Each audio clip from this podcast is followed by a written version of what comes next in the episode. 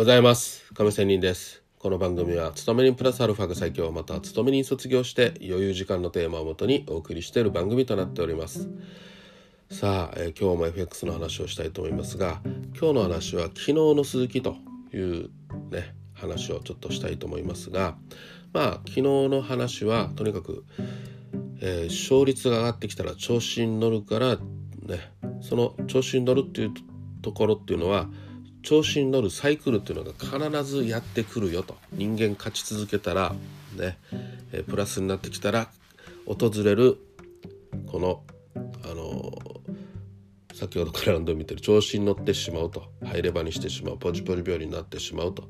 いうことが必ずやってきます。そこでの対策ということを昨日話しましたがまあ今日のテーマわからない時は動かないということです。この調子に乗ってる時っていうのは分からないけども上か下か分からないけどももう持ってしまいたいという気持ちがね、えー、流行りすぎてこのいや俺には分かるというふうに錯覚に陥ってしまうんですね。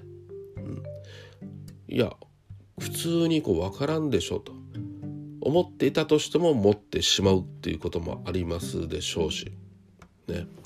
でもこの早くなんとかしたいとかねいうところが出るわけなんですよね。うん、はっきりとした相場感があるわけでもないのにポジションを持っていないと落ち着かなくて、まあ、思わず気合で相場に入ってしまうってことありませんか？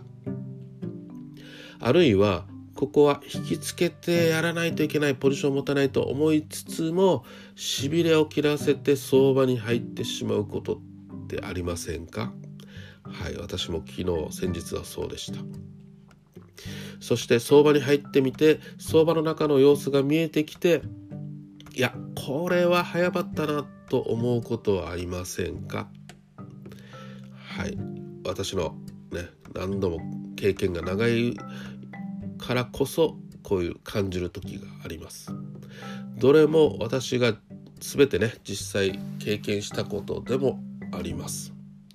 そしてつくづく思うことはなぜ待てなかったのかっていうことなんですよ。なぜ待てなかったのか。なぜ引きつけることができなかったのか。なぜわからないのにそっとチャートから離れることができなかったのか。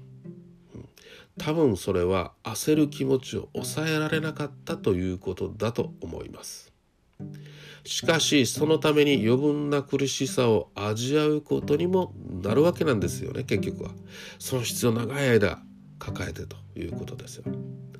よくわからない時にはとにかく何しろ動かないことです。動かない。これは普通の普段の生活人生の中でもそうだと思います。わからない時はじっと待ってなんだかね様子が変化してきたら動くっていうのがいいんじゃないですか。これはこのトレードの世界の坂田坂田五法っていうね本田さんと言いますよね。その人も語っています。何と語っているかっていうのは木の熟するまで待つに待つことこそ寛容ということです。忍耐の心が大事だという話でした。それでは今日も良い一日を。明日からまた月曜日です。頑張っていきましょう。対策心構えを持って今日過ごします。良い一日を。See you!